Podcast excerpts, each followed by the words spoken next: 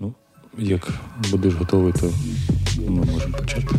А є, є якийсь принцип, алгоритм, як ти завжди це робиш? Я ж ніколи не слухав. Та я теж, ну, типу, я просто. Ти просто записуєш і все.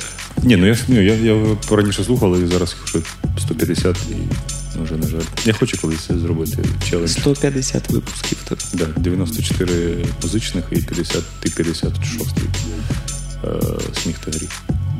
Я просто, ну, Круто. коли, коли я помру, я хочу, щоб знаєш, вони ще виходили, коли я буду мертвий ще там паралельно. 10 років. Ну так, так, Щоб ти ще після своєї смерті жив 10 років для всіх. Ну так, да, типу голос. А, але але, ну, я знову ж подумав, що ніхто ж не знає, що я щось записую. Тому це. Так це потім от- от- можуть потім, да, потім. А ти хотів би щось сказати для людей, і після, ну, які почали тебе слухати після твоєї смерті? Мабуть, нічого б не хотів сказати. Ні, ну а що сказати? Ти ж помер, все вже. Що. Я, а, в мене є, типу, в мене є два інтерв'ю, які треба передивитися, і все. Типу, я вже нічого краще не скажу. Тому. Ну, давай тоді почнемо. І це просто для звукорежисера, щоб була команда, що ми просто лялякаємо.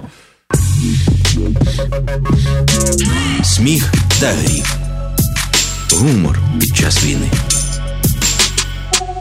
Всім гарного настрою. Мене звати Олександр Колман Сердюк. Бачу, мене навіть голос міняється одразу. Е, Це радіо накипіло і наш постійний подкаст Сміх та гріх, де ми говоримо з гумористами, з гумористками, сценаристами, сценаристками про гумор під час війни, про те, як вони вигрібають всю цю історію, що зараз відбувається, яка називається війна.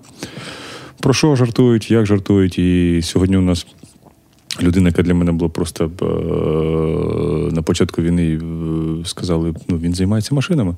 Я, я, я навіть не знаю, ми з тобою були знайомі до е, повномасштабки. Десь на лізі сміху перетиналися. А ти там теж грав?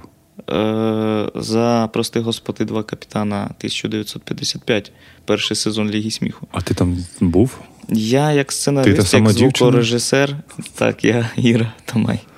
Серйозно? А я ж тоді не грав, ми ж в першому сезоні нас не було.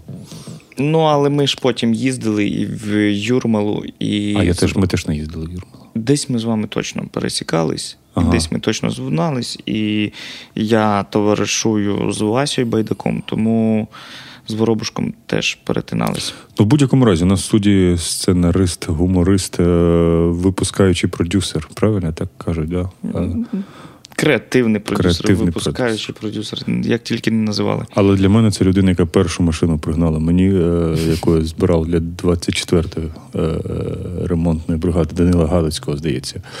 Павло Євчук. Привіт, Павло. Привіт, привіт, Сашка.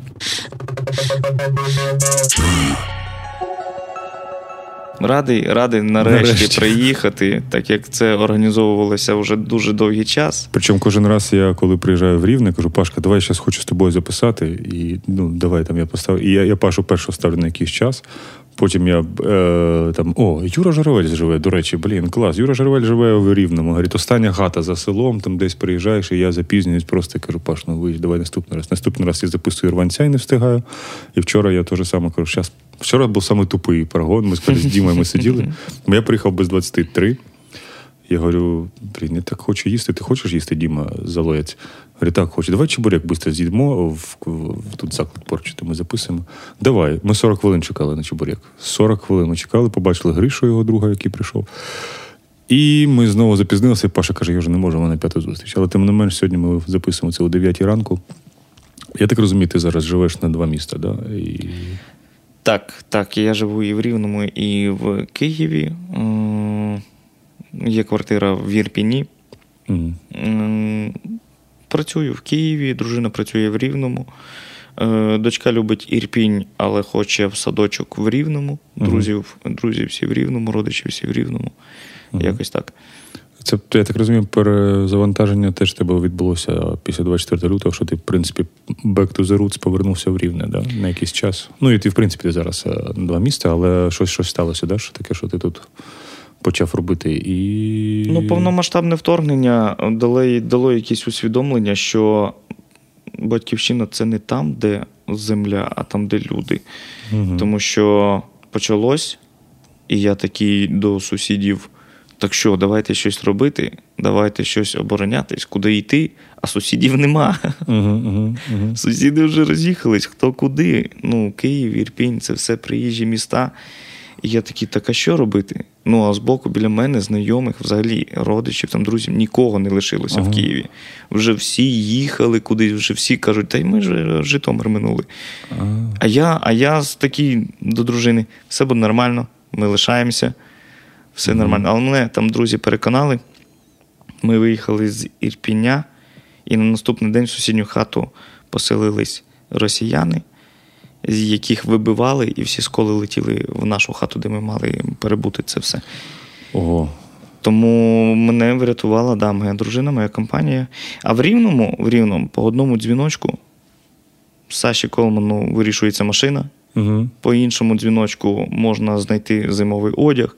По третьому Мгм. дзвіночку там уже плити на бронежилети роблять. Просто все якось так. І я таки подумав: так от, тут, тут прикольно, де отут мої люди, тут мої родичі, отут, тут, тут прикольно бути. І в мене зараз велике бажання є лишитися в Рівному. Правда, е, зараз я намагаюся зробити те, щоб мою сферу, частину роботи перенести з Києва в Рівне і дати змогу людям, таким як я, випускникам автотранспортного техніку, випускникам технічних коледжів, Угу. дати можливість навчитися сценарній майстерності, продюсерському майстерності і працювати на телебаченні. Цим я зараз і займаюся. Ну так, тут е, я вже казав багато разів, бо в мене саме та ж сама ситуація була в Дрогобичі, коли ні у кого нічого нема, а там просто воно лежить і дуже багато. І теж там по дзвонку там азотний завод у нас є, да, ви туди заїжджаєте і кажуть, азотний завод у вас є. Так, у нас є азотний завод, тут ліворуч, там виявляється, там є по дорі, і ти такий вау. Ну і військові кажуть, треба азотний, азот нам треба, там декілька там. Прямо азот. Ну да, типу, щоб е, качати колеса. Є старі машини, Ага. які закачують азотом, щоб вони Ага. надувалися. Я кажу, ого, окей, ну азот так азот. І там, там реально було, ти приїжджаєш на цей азотний завод, і, а там все гуде, знаєш, і виходить директор. У нас немає, та, як, як ну, реально якийсь скетч, типу, і мій знайомий Тимофій, він на початку війни. У нас нема там дві, там, я забув, як називається, тиска чи як там, типу, у нас є тільки дев'ять, а не треба дев'ять, нам треба маленький балон. У нас є. Є балон, у нас кабінети. Нас заходимо все одно руч в кабінеті, говорять, ось валяється балон, да, давай. А ми можемо потім говорять, ну треба купити все одно 9. Говорять, окей, ми можемо туди приїжджати, військові будуть приїжджати, набирати вас. Окей, ну це було дуже. Ну, на початку це була така.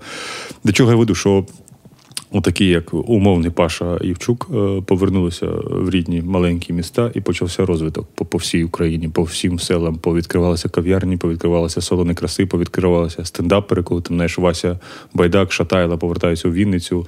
І повсюди люди повернулися. Там заходиш, там я вже багато разів Чернівці заходиш, а там вантажить в е, фуру Олейнік Вадим. Я кажу, а що ти робиш? Таке ж Чернівців, чувак. Я приїхав допомагати. Типу.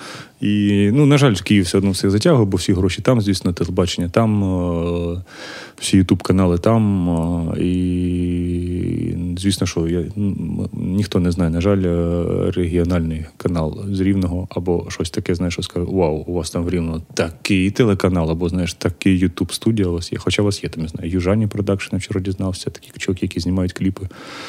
І багато всього, але все одно це воно, знаєш, все одно якесь таке відчуття, що це от тут щось, ви тут щось намагаєтеся, але все одно всі прийдете в Київ. Ну, Тому що жити в Рівному не так багато плюсів, е, які могла б надати як мінімум влада. Е, Чомусь в європейських країнах немає такого, як в СНДшних країнах, де є столиця і є дуже багато маленьких міст нерозвинених. Правда. А так само і в Україні е, немає ніяких бонусів для тих, хто живе не в столиці. Угу. Наприклад, якщо брати європейські країни, там є як мінімум дешевше житло. Зараз в Рівному житло дорожче, ніж в Ірпіні. Ну, це вже частина менталітету нашого, да. Так що Тут немає абсолютно ніяких плюсів, крім того, що це просто рівне і рідне місце, де я народився. Ну, є один плюс безпека зараз, типу, трошечки умовно безпечніше тут. І тому цим користуються люди, які виїхали і задають хати втричі дорожче. Я знаю багато місцевих людей. Я не відчуваю тут себе в безпеці. Ну, це так, це, ну, це вже інше, це теж частина, частина менталітету. Я про маленькі міста це правда. Я був колись на в Рожешові перший раз в Польщі. Це маленьке-маленьке місто на кордоні з, ну, з Польщею, але там відбувався просто фестиваль, фестиваліще. І, і там дуже багато центрів, багато волонтерів. Я не бачу, що люди там мріють про Варшаву або про. Вони живуть, у них тут все класно, у них все є. Вони. Є купа театрів, купа програм, там, знаєш, всякі купа грантів. І це, мабуть, класний шлях, якщо у нас таке колись буде, що в кожному місті буде щось там таке, що комфорт і щось цікаве. Бо у нас, по суті, зараз реально все знову повертається, що в Києві все, і е, всі хочуть туди. Але ти зараз, я так розумію, повернувся в Київ. е, Ти хочеш знову цей труп е, тягнути на телебачення, так розумію. Хто не знає, це вже якась 49-та спроба стендапу на телебаченні. Так, це дуже дивна ситуація була, тому що м- мені е, запропонували самі генеральний продюсер каналу, Мгм. знайшов мене в інстаграмі, а я не знав, хто він такий. Написав мені в особисті, в особисті повідомлення, чи не хотів би ти взяти участь у новому стендапі. Я кажу, ні. Він каже, а чому так відразу? Я кажу, бо я не вірю в це. Він каже: ну як, у нас дуже якісно, дуже все класно. Я кажу, абсолютно не вірю. Вибачте, будь ласка, я працював на телебаченні 10 років і продовжую працювати. Я знаю, як там все відбувається, і тим більше на телеканалі Суспільному нічого толкового не буде. Я правда не знав, що хто це такий. Мгм. У нього був там закритий аккаунт, я його не додавав в друзі, він просто Мгм. писав. Він каже: ну. Нас реально якісно. Я кажу, окей, на які ви камери знімаєте, на які об'єктиви, скільки камер, які, е, який зал, наскільки об'ємний, е, які кольори. В... Тобто я задаю питання, він каже: давай я тобі просто по секрету покажу пілот, який ми зняли. Угу. І я дивлюсь цей пілот, і я кажу: ну це жах. Ну це не стендап. Там, щоб ти розумів, там спочатку е, дві хвилини просто текст без жартів, де ведучий пояснює, що це таке. Стендап. Так, що таке У стендап без жартів. 2023 році. Е, Далі виступає комік. Після коміка він спускається в зал. В залі людина з мікрофоном каже, як тобі твій виступ, невеличке інтерв'ю. Людина е, пояснює це все. Потім е, склейка, і потім наступний комік, ніби між е, двома папоротниками, де двоє людей сидять і кажуть, ну, якісь такі абсурдні дуже жарти Блін, ти мені так розкажеш, мені так цікаво стає. Що на, на каламбурах побудовані, де всі оці три етапи це для різної аудиторії. Ніби отако клацаєш з 1 плюс 1 на СТБ, на, на новий канал і отако на регіональний, і ти не розумієш, що це таке. Просто все по-різному. А заставка, заставка була в коміксах під реп-пісню. Е, це, Блін, це, поки ще най- один канал. Це найкраще шоу, яке. А воно не вийде, ні? Ні, не вийде. Ну, Ти розказуєш цікавіше, мабуть, ніж то, що там на картинці. І там, а, а на картинці, а сама картинка, там так засвічені е, зал. Дуже багато кольорів на сцені. Комік зливається, в нього якісь синці під очима, е, одягнений просто як світлофор. Люди в залі за столами сидять. Світлофор, щоб люди розуміли, що він веселий, типу, знаєш, що Мабуть, це що гумор, так. гумор. Мабуть. А чого ніхто не хоче просто, ну, як це роблять всі, просто знімати гумориста без. Ну, хоча так, це ж, типу, вони ж хочуть інтертеймент, щоб, не дай Боже, переключили канал, бо якщо не буде розмови, знаєш, е, з, з артистом, який виступив, то, ну. І що ти, як ти. Я починаю пояснювати, кажу: ну які столи. І в них, як завжди, знаєш, в нашому телебаченні головний не комік, а комік два, дві фрази сказав, і потім людей Ну, показує. зі всіх сміються, да, що Незнайомі люди, ну ніби там суперголовного продюсера треба зняти з різних ракурсів. І я ну, мені здається, я вже знаю дуже сильно одну людину після перегляду того шоу. І вони знімають їх, і вони сміються, як в аншлагі, коли знаєш, дві жінки таких постійно подружки ходили, їх постійно вставляли. А там навіть люди не сміялись, деколи просто показували людей, які просто дивляться серйозними очима. Ну, Там це навіть чесний проєкт. так, на- а на задньому фоні один хтось клацав в телефоні, і його теж зняли. І його теж Ну, типу реакція, що, блін, ну комік так. запишу жарт, дуже смішний. Ну, нас так вбивали на Лігі сміху, якщо це дуже, до речі, хороший інструмент. Е, Ми помічали це, коли в залі знімали людей, які сміються. В коментарях писали Вау, бомба ракета. Коли тільки оце, оцих людей, які там по лбу стукають, тільки от кудись відвертаються, показують, вау, що це таке? Все, в коментарі просто знищували. Це дуже такий, знаєш, інструмент крутий. Ну, і коли взагалі, я переглянув це, я думаю, ну людина довірилась мені, як мінімум. Вона ну, розуміє, що я ж можу стягнути це відео, викласти, нарізати, обстібати. Ні, вона довірилась мені. Тому я аргументовано почав по полицям все розкладати. пояснювати, як, що не так, чому не так, чому це мені не подобається і чому це не варто взагалі показувати людям. І вона така: ого, то може ти станеш продюсером. Я думав, це прикол. Він каже: він каже: ну реально, давай я тобі допоможу подати всі документи. Я дуже хочу, щоб ти знімав це шоу. І ти зможеш зробити так, як ти хочеш. Я стільки разів чув уже на телебаченні роби так, як ти хочеш. Mm-hmm. Я кажу: ні, ні, ні, ні, ні. Це я знаю цю всю структуру. Ну не буде так, як ти хочеш. Він каже: ні, дивися, от тобі 2,5 мільйона. Знімай так, як ти хочеш. Ми даємо тобі групу знімальну. Ми даємо тобі майданчик, де ти маєш знімати.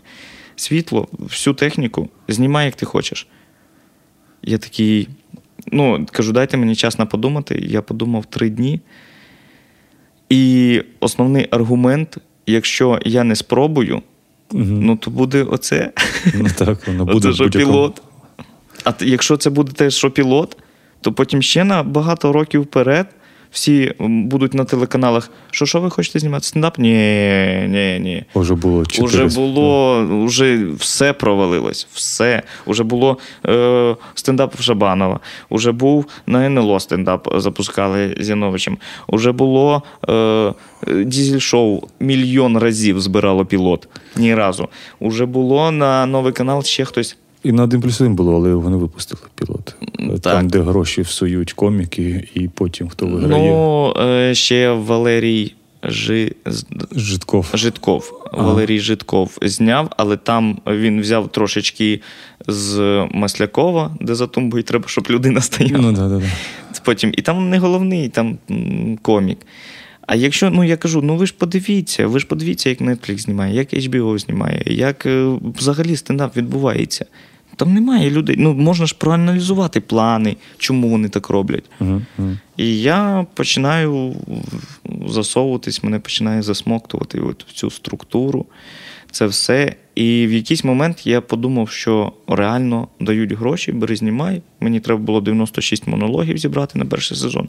Я розрахував 2,5 мільйони не так, що комікам буде по 15 тисяч за монолог, адмін витрати. Е, і монтаж, і це все я погодився робити безкоштовно. Підготовку, монтаж. Ну, тобто, там якихось 4 місяці роботи я погодився робити безкоштовно ну, взамін на те, що я буду вирішувати ключові питання. І спочатку це почалось ну, відразу неправильно. Вони кажуть, все, вже треба знімати, вже наймай працівників. Я кажу, а договір? Готується.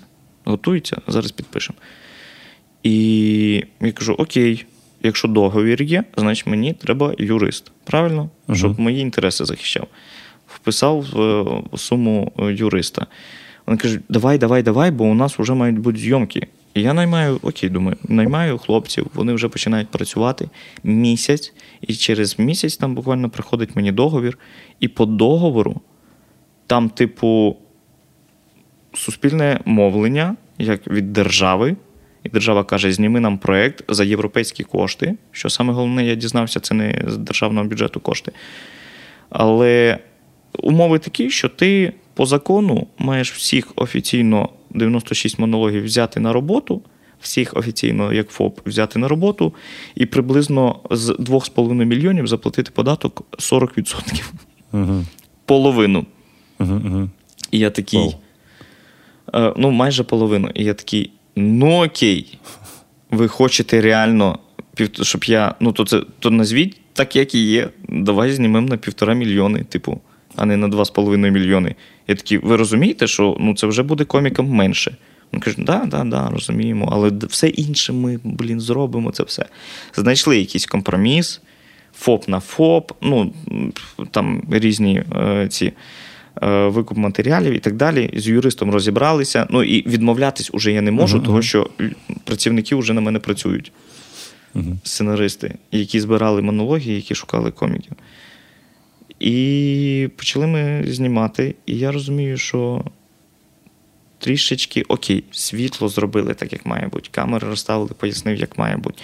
На монтаж приходив, пояснював, як має бути. У нас ще є така структура, якщо ти помітив. Е, будь-яке телевізійне шоу, як в Карпенка Каро учать е, на ПТС, ну, де онлайн треба знімати Мгм, і записувати рибу, вони інколи пальцем відбивають 4 секунди і переключають камеру. Ну, я не знав таке. Ну, мабуть, воно є, да, ну, звісно, є. Просто щоб вони так думають, щоб відволік, ну, типу, притягувати, щось відбувається, щось має відбуватись постійно. От так ми притягуємо глядачів. Кожних 4 секунди, і там на слові якомусь. Не, ну, незрозуміло. І думаю, а чому ви так монтуєте? Ну кажу, ну щоб динаміка була. Я їм показую е, на HBO кадр, який триває 28 секунд. Ну, да. Вони кажуть, ні, ні, ні, ми так не можемо. Я кажу, що значить не можете? Ну, не може, ну, Я палець, тут. Палець заведений вже ти ж не- Ну, палець. Я тут. Робимо довші кадри. Ви втрачаєте сенс. Ну, тобто, будь-яка склейка це от людина кліпає і це дратує. І так багато на всьому. І е, якщо в загальному брати, то я в цьому проєкті реалізував свої бажання на 15%. Угу. Тобто це все дозволено, це 15%, виходить. От я от все дозволено, це 100%. А як виявилось потім, коли ти приходиш і кажеш, покажіть мені, будь ласка, крайній драфт, який має вийти. І там між двома папоротниками знову А там- інтерв'ю. Ну там такого не ну і не показують, просто ігнорують. Ну, типу, та Паш, ну що ти? Да, Паш, да, та там ну, все Паш, нормально. Та там все. Або все. просто не відповідають. А коли вийде цей. Потім обрізають якісь фрази, і жарт втрачає свій сенс. Ну там по. Типу, ну, да. А коли вийде він чи ще. Вже вийшов. А, вже вийшов. Вже вийшов. Я один випуск е, подивився і більше не, не можу. Ага. Ну, щось вже якась є. е, Фідбек е, є дуже багато. Я ж як дізнався, це ж теж е, процес структури. Я дізнався від е, повідомлень людей незнайомих і кажуть: вітаю з прем'єрою. Я такий, уже прем'єра? Вони кажуть, так. Я такий починаю гуглити. А, реально. Мгм. А вони там, о, щось ми заморочилися, щось це. А, а промо якесь було. Я ж ну, робив промо, яке мало бути за ті два тижні. Ми його там запускали, але потім переносили, бо інші проекти відкладалися. Ну, Ну, тобто, Ну, як завжди, що був бюджет, і треба було його. та ти розумієш, що образливо те, що е, от є якийсь бюджет, є якісь камери. Хочеться кращі штативи, щоб їздили не тільки по горизонту, щоб ну, вони тримали е, кадр. Хочеться зум-об'єктиви, е, хочеться е, ширики, хочеться слайдери, якісь толкові, щоб не трусився Мгм. mm тако проїзди, якісь були. Ну на це треба гроші. А є ж, що, на що не треба грошей. От скільки треба грошей, щоб я поглянув крайній драфт? Ну, це небагато. Скільки треба грошей, щоб просто взяти звук якийсь і перенести на інший звук? От у нас раз в залі було там 300 чоловік, в, а раз там 120. Якщо візьміть цей звук, який- де 300 чоловік, стати там, де 120. Ми ж знаємо, що смішний матеріал. Ну, да, да, да, да. Ну, є такі речі, які не варті грошей, але це ігнорується, бо це щось робити треба. Що ти, Павлік, і так все нормально. Ну, все Ну, я нормально. поняв Я кажу, поставте, підсуньте трошки камеру. Ну, ми вже поставили штатів. Да, ну, ти другий раз тягати теж. Кажу, лампочка перегоріла, давайте замінимо. Ну що зараз, драбину нести?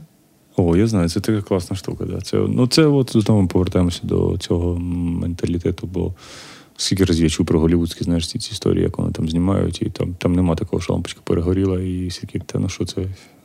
Мені так хотілося. Ти розумієш, що я так загорівся е, ще цим проєктом, тому що як взагалі з'явилось суспільне мовлення?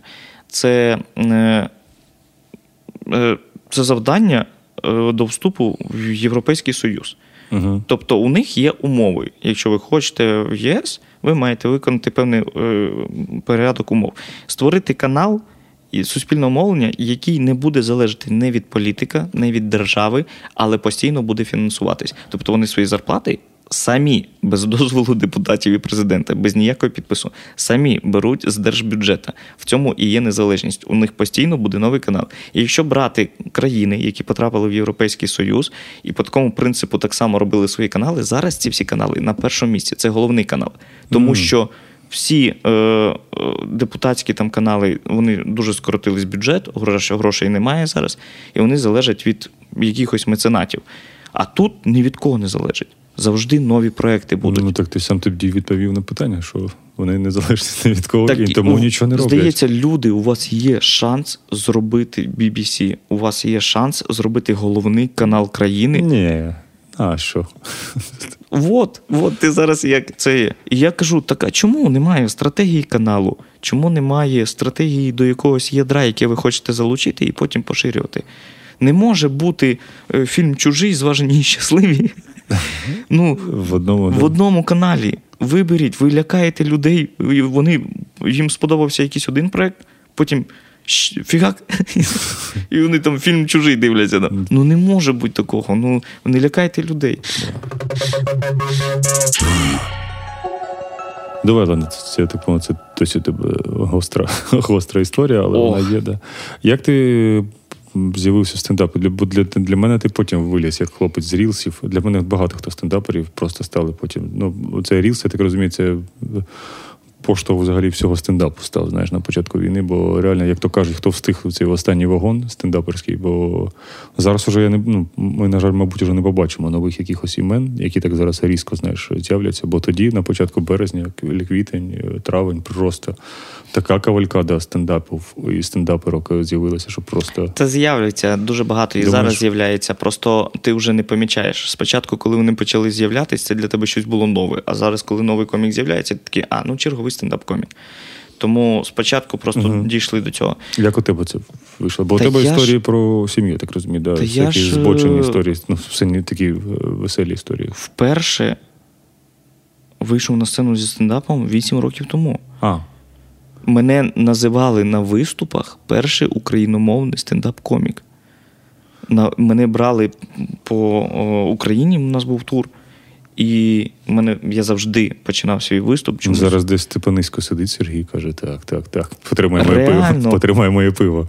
Перший ще стендапу не було, тоді тільки розвивався цей жанр, Ага. і Матічук Андрій створював відкриті мікрофони, де коміки могли перевіряти е, свої Мгм. жарти. Так як я працював на СТБ, писав, е, коли ми вдома серіал, і мене оточували люди, які теж хотіли займатися стендапом. Вони казали, Паша, давай до нас. Мгм. Ти ж українською спілкуєшся, це твоя ізюмінка. Давай до нас, тебе цікаво буде слухати. Я всі виступи з того першого виступу, типу, слава Україні. Мені було приємно почути відповідь Героям слава. І у мене були тоді виступи, коли я їздив в Одесу. Кажу, слава Україні! Мовчать всі. Мгм. Я такий, «Е, поаплодуйте, хто в житті спілкується українською мовою. Ніхто не аплодує. Я кажу, окей. А мене ще поставили першим, тому що я такий енергійний, завжди Ага, міг завести аудиторію. Я кажу, добре, поаплодуйте, хто е, розуміє українську мову. І ніхто не аплодує. Ти, може, в Молдові був? І я 15 хвилин в тишу просто виступаю. Ну, я повертаюся до своїх колег. Вони такі, ну а що вже зробиш? Ну, що зробиш, да? Я просто в тишу виступаю, і далі всі інші російською виступають, і всі заходять. Ну, Це, це да, бо я, я перший раз це сказав в Одесі, коли я вже на Жадана Собакін приїхали зимою в цей тур, коли там вже було тисячний зал, і слава Україні, і вся тисяча людей тоді героїв говорю, в Одеса, що сталося. Це дуже круто. Це дуже круто, да. А, ну наче я провтикав 8 років тому. Вісім до років тому, а потім я перестав, тому що я дійшов до якоїсь е, ламки, яку я думаю, а, ну так все, телевізійного проєкту не буде. Ми збираємо 800 чоловік. А, я виступив в Одесі на лізі сміху. Був фестиваль, типу, перший день Ліга сміху, другий день стендап, третій день імпровізація. То там було, здається, дві чи три тисячі людей. Угу. І я виступив зі стендапом, і я такий кайф отримав. Я такий думаю, ну так все, це от ламочка. Ага. І, і що далі? А далі відкритий мікрофон на 15 чоловік, да ну в баню. Угу. І я втратив інтерес до цього і перестав. А потім повномасштабне вторгнення мене попросили виступити для військових на полігоні. Угу. Я виступив, вони такі раді були. Я такий подумав, так може зараз це треба людям. І я повернувся в стендап, почав збирати отут зали в текстильнику в Рівному. Е, все 100% на волонтерство, все військовому 100%. West Club, да. Так, в Рівному стендап-фест. Відкриті мікрофони проводимо. Ми їздили по Україні, а потім з'явилось, а, е, з'явились якісь коміки, які рілси. І я подумав, я маю зрозуміти, як це все працює. Угу. Теж зробив рілси, теж почув, зрозумів алгоритм інстаграма, як це працює. Мгм. І дуже швидко набрав 20 тисяч підписників. І такий, а, ну я зрозумів, як це працює. Все, вже не цікаво. Ага. Тобто буде би так, да? І так, а сольник там якийсь там, не знаю. Там, Та для чого? Не знаю, знаєш, усіх мрія. Це, це ну, я називаю це отруєння організму. Це, в принципі, Ліга сміху і КВН, це отруєння е, дитячого мозку, що це мрія. Бо я досі бачу, знаєш, вже е, ну, популярних коміків і комікесень кажуть, ми йдемо в сезон. Ну, кажу, нащо? Ну, це, це, це от треба. От. Спочатку мрія 10 років потрапити в Лігу сміху, потім мрія її виграти, це ще може 10 років зайняти. І і, і я кажу: ну ви ж вже у вас вже аудиторія є, у вас вже є свої шоу, у вас є свої там навіть концепції. Знаєш, у людей там є свої стендап-шоу, свої там проекти. Ні. Ми хочемо цього динозавра перемогти. Я не ну це ну це реально така. Ну це класний е, поштовх, коли ти один сезон відіграв. Знаєш, там як крупа, наприклад. Вони відіграли, отримали аудиторію, все, пішли робити свій проект. Ну бо у них був Лузан. Типу, це дуже важливо. Ну, в тебе ти зараз розповідаєш про ціль конкретну, де є перемога. Ну, а тут просто шлях. І ну, інколи просто шлях, да. Ну, Якщо для когось цікавий шлях, то для мене можна вставку вставити сюди в аудіокучму, який каже: так це вже було. Це ж було вже, да. І це... це ж було вже. Нащо ви приносите те, що вже було? Ну, я ж їздив в тур, я пробував, я відчував емоції. Угу. Зараз багато інших коміків, і мені в мене відчуття, що я не потрібен людям стендапом зараз. Угу. Е, У мене з'явився телевізійний проєкт, і в мене відчуття, що ну от мій досвід тут знадобиться. Mm-hmm. От тут я буду корисним. Mm-hmm. Тільки опираючись на свій досвід, я думаю, де я буду корисним. І все. Mm-hmm. А що ти зараз робиш? Пишу серіал, е- знімаю стендап, розробляю нові проекти. Ага. Ну, звісно, дуже багато волонтерства часу займає, яке дуже багато непомітно. Я угу. дуже, ну, Ти розумієш, про що я. Угу коли зв'язати з військовими, е, пояснити, передати, зв'язати людей між собою. Ну, ти ж не будеш це в інстаграм викладати. Ну, не чув, я написав смс там. знаєш. Я я постійно дуже багато зараз е, потрібно психологічної допомоги військовим. У них через те, що їх не міняють, дах просто їде. О, це це, це правда, да. І я буваю з ними просто вечорами е, сижу і спілкуюсь по відеозв'язку, по аудіозв'язку. Просто спілкуюсь.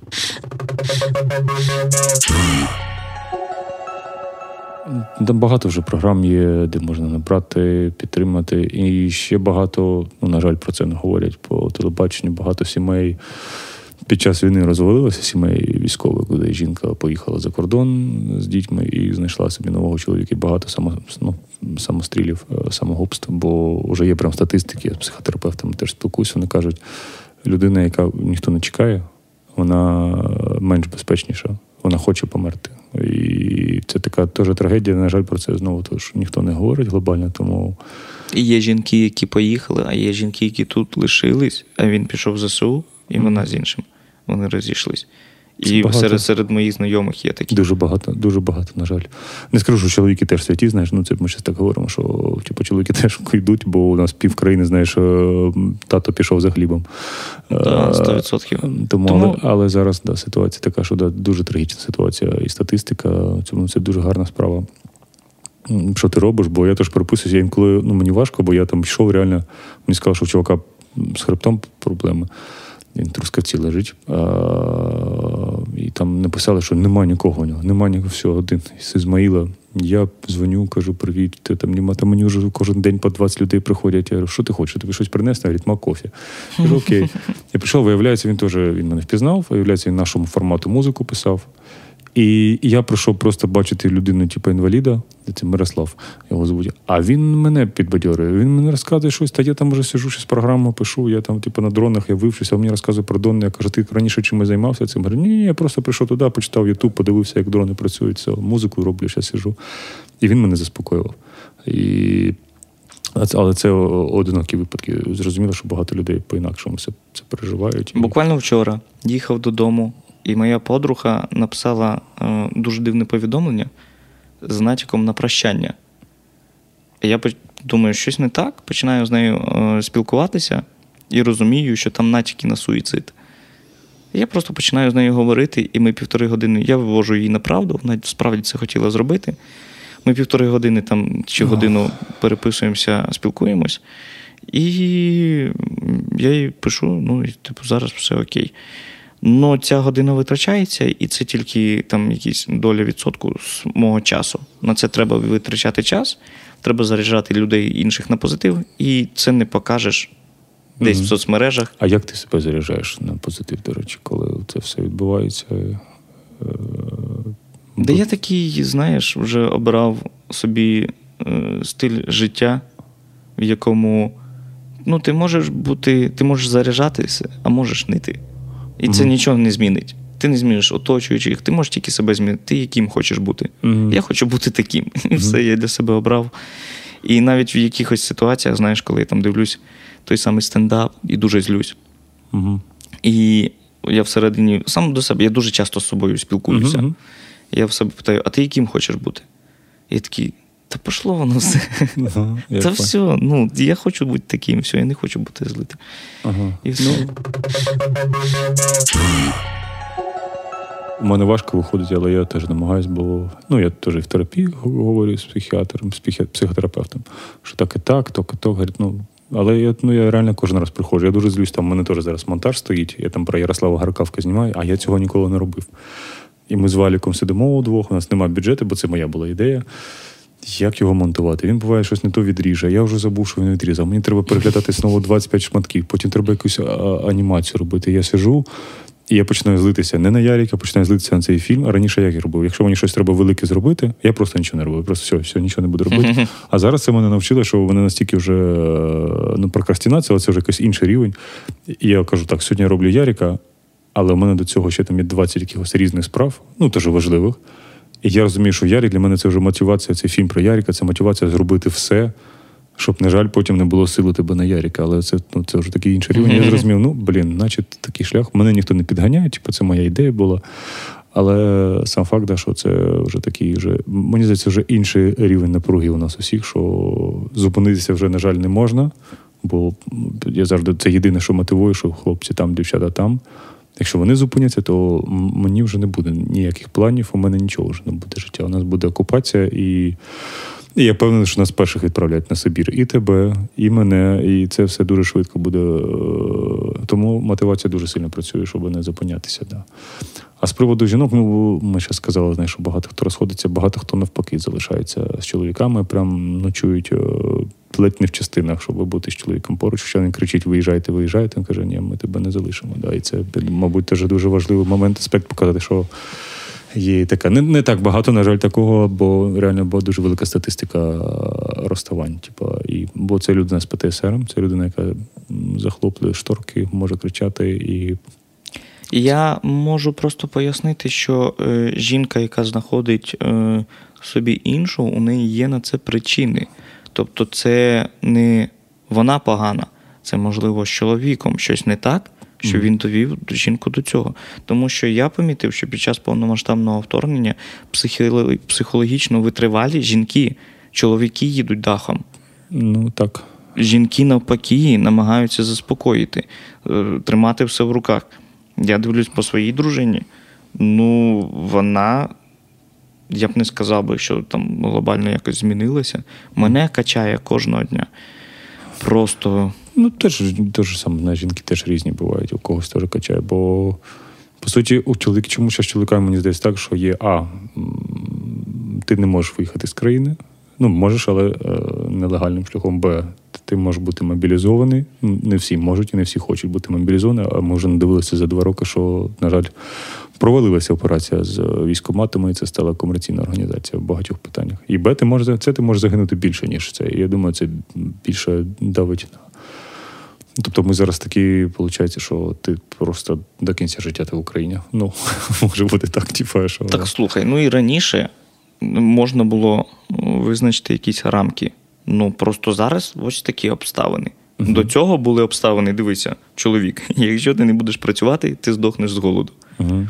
Якщо ти е, будеш з батьками, е, ти не навчишся самостійності, і ти здохнеш самотності, бо на, нафіг такий чоловік дружинці. Якщо, ну тобто, ти все одно помреш.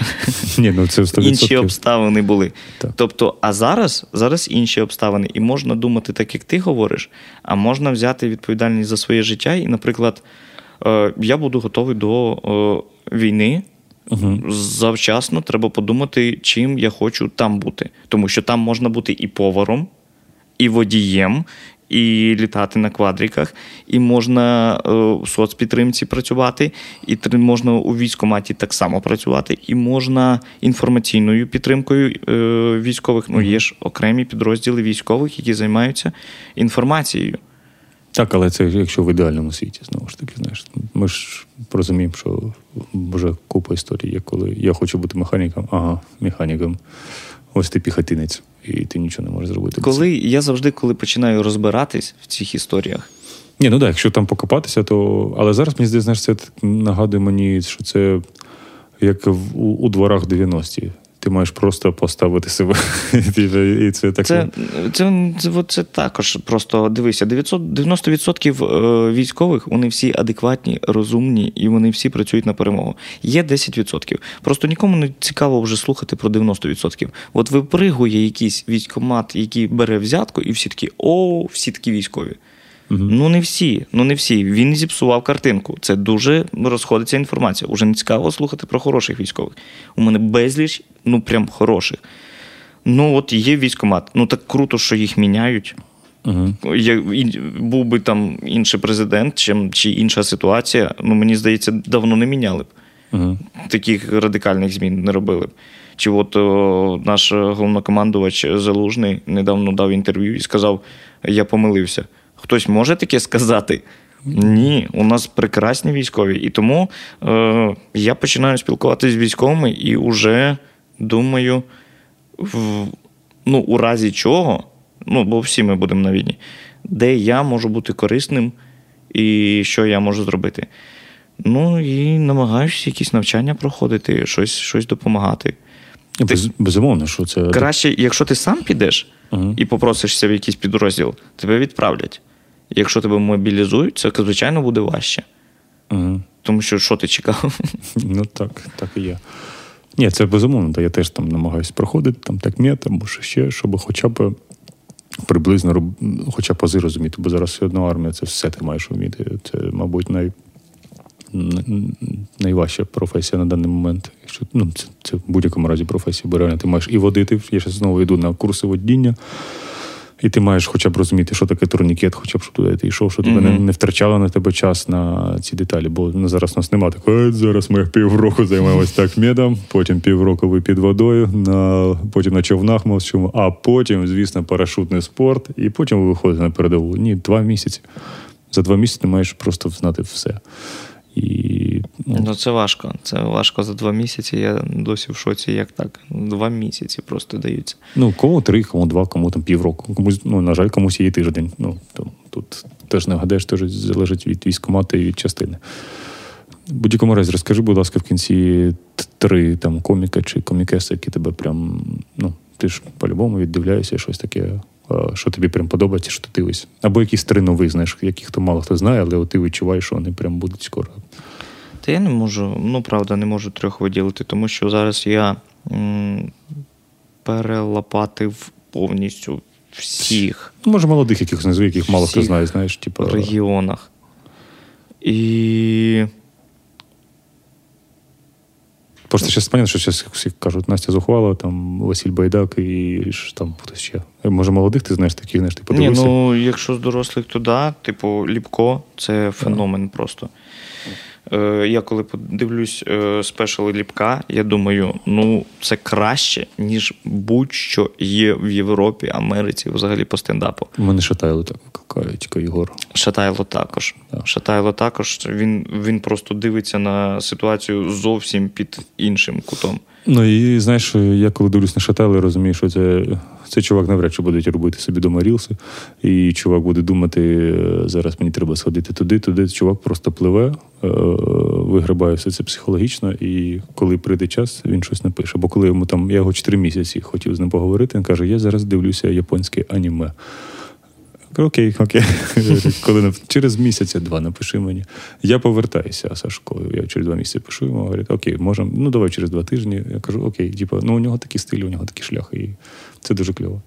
Ти зараз шукаєш е, когось. Я із... просто дуже з багатьма зараз переписуюсь, і в мене є феномени серед е, молодих е, комікес. Угу. Е, Ольга Алдушина перехворіла на рак і розповідає про це. І там її, там, я не знаю, 10 виступів було чи ще щось. Вау. Але вона так щиро це говорить, так круто розповідає. І це настільки не зіпсовані люди КВНом, Лігою сміху і далі. Тобто, ну, от щира людина, яка вийшла про своє життя розповісти чесно. Угу. Буває інколи вологі очі, типу, але вона так щиро розказує, і це смішно. І вона вміє жартувати. І Мгм. цьому ніхто не вчив. Клас. Це одна із Оля Стеценко. Е, вона виступила у нас на дев'ятому місяці вагітності. Вау. У неї мав строк бути уже от-от. Я кажу: а треба нам швидка? Може, ти ну, типу, там нервувати будеш це все? Ні, ні, ні, все нормально.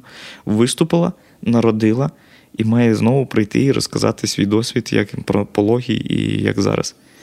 Просто такі люди беруться талановиті. Мені дуже образливо те, що е, у нас в Україні менталітет такий дуже скромний, сором'язливий. Е, люди неймовірно талановиті, але вони не вірять в свій талант. Буває, я безліч чую західних східних артистів ще до повномасштабного, ми всі їх слухали. Е, ну, безталантні. Мгм. Але вони так себе припідносять, що вони намаг... ну, їм вдається переконати всіх оточуючих, Що супер талановитий. що да. суперталановитий. І оця наглість і гроші в проєкті дають зірковість. У нас всі коміки, ну не всі, там дуже дуже багато, 99% талановитих, ну вони всі скромні. Якби їм трошечки наглості. Вони, вони виходять і кажуть: о, перший раз бачу в себе повний зал. Да люди не мають знати. Да, що ти ти маєш казати, у нас завжди повний зал. Ти, Ага. Як ти можеш говорити про себе, що ти стендап-комік, якщо ти сам про себе не віриш, що ти стендап-комік? Ну да, бо просто нічого не говори про це. Або просто не говори, да. Ну, типу, просто Ну, це, це теж, на жаль, частина ж е, окупації Росії. Типу, Меншовартість. Меншовартість і, і внутрішньо у мене теж у мене там є такий, що ми з Горобчиком теж так спілкувалися. Ми дуже сильно один одного газлайтили, токсикували, і періодами я був дуже газлайтний, і інші один на одного були, е, могли накидувати. Ти не так то робиш. І, і те ж саме, що ну, це, це, на жаль, да, це частина такого тиску, який постійно у нас є, що ми, типу, недостойні, що ми. От Я немає. пам'ятаю- Це я просто пам'ятаю- в нашій голові. Я пам'ятаю, один з нас, типу, ми їхали на корпоратив. А Там, ну, перше чи ти в Києві нас запустили. І один знає, ми маємо їхати на розбитій Жигулі. Чого нас везуть на Мерседесі? Нам викликали машину на корпоратив. Ну просто щоб транспорт. Ну, ти, ти розумієш, да, що це реально ти типу, недостойний. Тобто, внутрішньо ти маєш їхати на Жигулях розбитих на корпоратив. І вже якась невпевненість, ага, від нас будуть великі очікування. да, а там ми, ля, а там ляпіс, там бомбокс, ляпіс і, і ми. І- ми маємо більше дати, ніж завжди. Да ні, ну типу, Да, люди люблять вас, і такими, як ви є, будьте просто щирими. Мгм. І слухайте себе, що ви хочете. А друге, що я хотів сказати твоїм слухачам, те, що я не вірю ні в який талант, я вірю тільки в працю і цілеспрямованість. І якщо ви хочете кимось стати або щось зробити, не треба думати, що от не вийде, а в когось виходить. Мгм. Ну, Девід Бекхем, він Девід Бекхем не тому, що він народився Девідом Бекхемом, а то, що він кожну хвилину працював. Всі працюють. Тобто, чим більше ви працюєте, тим більше у вас напрацьовується навик, і ви стаєте професіоналом. Бо мені, мене так дратує те, що блін, ти такий смішний. Як ти такий народився? Не народився. Не Мгм. народився. Це великий шлях. Це Да. шлях, це праця. Хочеш бути смішним, ти можеш все пройти коротше, бо це бо зараз є дуже багато ресурсів для цього. Угу. Все можна. Абсолютно все. Це правда, да, бо це ж я вже теж кажу, теж навіть вчора Діма казав про Байдака. Говорить, як він гримасу показав і весь зал. Я говорю, ну дивись, ми 15 років разом. Ми грали в драматичному театрі, е, там якийсь. Ну, Ми програли в КВН, на жаль, там там чи на щастя, неважливо, пограли. Грали в імпровізацію, їздили на комедіаду, ходили на всякі майстер-класи по будь-чому. Проводили майстер-класи по будь-чому. Е, купа корпоративів, купа зйомок, купа невдалих документальних, а короткометражних фільмів. І потім, через зараз, коли там е, всім цим комікам вже по 34 роки, і тільки зараз вони реально зараз отримують те, що вони заслужили. Типу, що що Антон Тимошенко, що підпільний подка, стендап, що всі всі роками це робили. Тобто, ну дуже мало коміків зараз, які там в 20 років все вже у них все є, вони все вміють. Ні, так таке може бути в Тіктоці, на жаль. Типу, ну це правда. Там ну сильно, на жаль, там сильно там можна все розрахувати, ти можеш там бути популярним в Тіктоці. Це най- найшвидший шлях, якщо ти хочеш стати популярним. Але якщо ти хочеш бути актором, е, стендапером, це це реально дуже великий шлях, і ти маєш просто впитувати все в себе, а потім станеш ким станеш. Сто відсотків. Дякую тобі за бесіду. Нарешті вона сталася. Це ми, ми йшли до цього 10 місяців. Тобі дуже приємно. Тобі мені, мені дуже приємно, що ти прийшов. І нагадую, що війна продовжується. Ой, я вже так хочу, коли щоб уже війна не продовжувалася, але вона, на жаль, продовжується. І нам треба триматися один одного, підтримувати, волонтерити, донатити. І, як я завжди кажу, якщо ви шукаєте відповідь на питання, коли закінчиться війна, подивіться в дзеркало і спитайте, що ви сьогодні зробили, щоб вона закінчилась.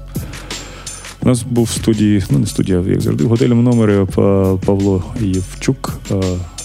На початку сказав, хто це, що це. Це хороша талановита людина. Дякую вам всім, будьте здорові. Це було був подкаст Сміх та гріх. До побачення.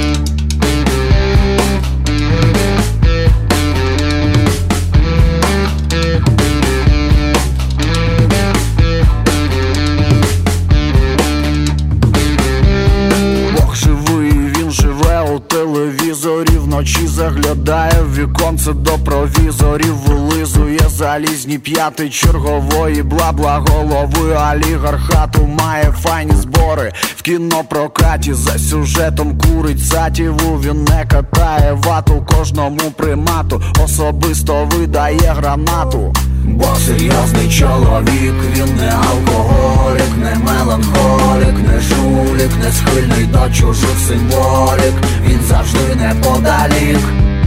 Бог серйозний чоловік, він не алкоголік, не меланхолік, не жулік, не схильний до чужих символік, він завжди неподалік.